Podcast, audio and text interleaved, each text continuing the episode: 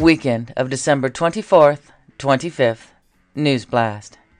Two dead in shooting at Jehovah's Witness Kingdom Hall in Thornton, Colorado. Judge rejects Kari Lake's challenge to her defeat in Arizona governor's race. Four power substation facilities were vandalized in Pierce County, Washington. Widespread website outages reported.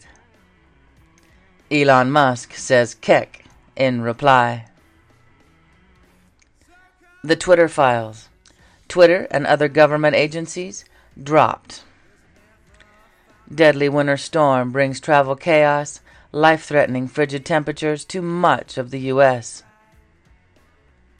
Smoking laptop forces evacuation of JetBlue flight after landing at JFK.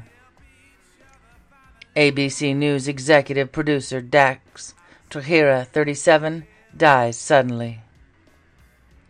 Jussie Smollett skips the cold late night subway visit in Chicago this year. UK woman arrested for praying near abortion center. 11 F 35 fighters grounded.